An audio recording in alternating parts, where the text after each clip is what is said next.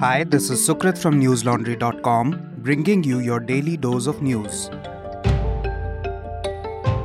Today is Saturday, the 11th of November.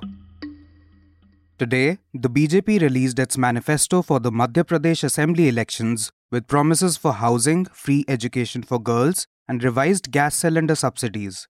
BJP chief JP Nadda released the manifesto at a function in Bhopal alongside Union Minister Ashwini Vaishnaw and incumbent MP Chief Minister Shivraj Singh Chauhan. Voting in the MP election will take place on the 17th of November. The manifesto includes higher paddy and wheat procurement prices as a benefit to the state's farmers. The BJP will also offer subsidized gas cylinders at rupees 450 per cylinder. Meanwhile, in Rajasthan, the state Congress suffered a blow as several of its leaders quit to join the BJP. They include former Minister Ram Gopal Bairwa and former MLA Ashok Tanwar. They were inducted into the BJP in the presence of the party's state president CP Joshi and MP Rajyavardhan Singh Rathore. Polling is set to begin in Rajasthan on the 25th of November. One man died and two were injured after a stampede broke out this morning at the Surat railway station.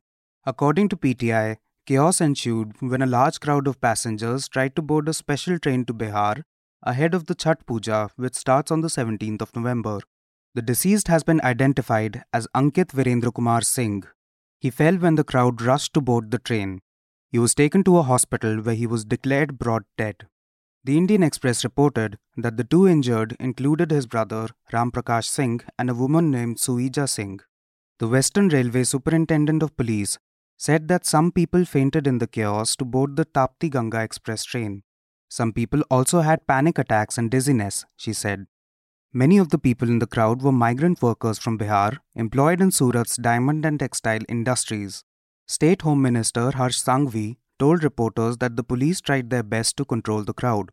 The Western Railway subsequently released a statement on the special measures to control crowds at stations during the festive season.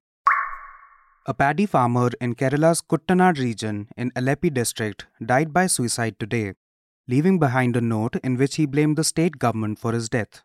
The 55 year old farmer named KG Prasad was district president of the RSS affiliated Kisan Sangh. He said in his suicide note that a pending PRS loan had prevented him from taking out further loans. A PRS or paddy receipt sheet is issued to a farmer by the state government when the government's agency Supplyco procures paddy from them. The farmer can then use the PRS to get a loan from a bank. The state government then pays the bank and closes the loan. However, KG Prasad alleged that the state government had not paid back his PRS loan, and banks were refusing to give him further loans with the previous debt pending. The state civil supplies minister, while speaking to reporters, said that he would comment on the matter after looking into it further. Notably, the paddy farmer's suicide comes days after the state fisheries minister claimed that Kerala would buy paddy from Tamil Nadu if its own farmers stopped paddy farming. Listeners, with the election looming in Madhya Pradesh's Guna, life is difficult for thousands of voters living in villages around the Bamori district. Many villages are without power and water supply with dilapidated schools and roads. My colleague Prateek Goyal visited the district to unearth the ground realities of its residents. You can watch his video story titled No Power, Roads, in villages of MP Rural Minister's constituency despite rupees 22,000 crores spending. We are able to bring your reports and interviews only because you've got our back. Head on to newslaundry.com slash election fund and pick a contribution amount of your choice. We're stronger together and we're even stronger with you. In Srinagar's Dal Lake, three people died and houseboats were destroyed in a fire today, PTI reported. The victims include a man and a woman and the authorities are working to ascertain their identities. The fire is believed to have started at around 5:15 a.m. in a houseboat located on Ghat number 9. From there, the fire spread to at least 4 other houseboats as well as nearby huts. Special teams from the fire department rushed to the scene to bring the blaze under control. The cause of the fire is being investigated, but it is suspected that a short circuit may have caused the first boat to catch fire. According to news agency IANS, the houseboats that were destroyed in the fire include the boats named London House, Safina, and Lalla Rukh.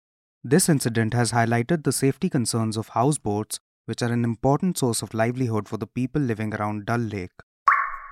Authorities in Iceland have declared a state of emergency and ordered evacuations after a series of earthquakes and fears over a volcanic eruption. The Icelandic Met Office is concerned that magma spreading underground could surface in the southwestern town of Grindavik. Since October end, more than 20,000 tremors have been recorded in southern Iceland around the Fagradalsfjall volcano. Iceland's Civil Protection Agency urged the citizens to evacuate the town of Grindavik located close to the volcano, but emphasized that it was not an emergency evacuation. It said, and I quote, There is no immediate danger imminent. The evacuation is primarily preventive, with the safety of all Grindavik residents as the principal aim. Unquote. Meanwhile, the IMO said that the tremors were moving towards the town, indicating that the magma was spreading beneath Grindavik.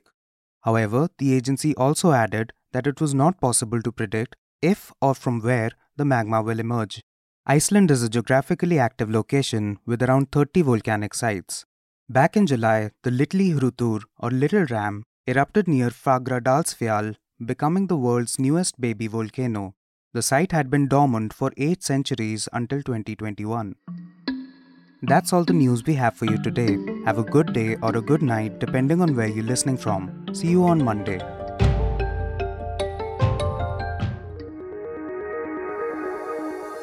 News Laundry is possible because of our paying subscribers. We don't run on corporate or government ads. You too can be part of changing the news model. Go to newslaundry.com slash subscription. Be a part of the community that pays to keep news independent. For the smoothest News Laundry experience, download our app. Watch our shows, listen to our podcasts, read our reports. Stay informed. Pay for news, protect democracy, save the world.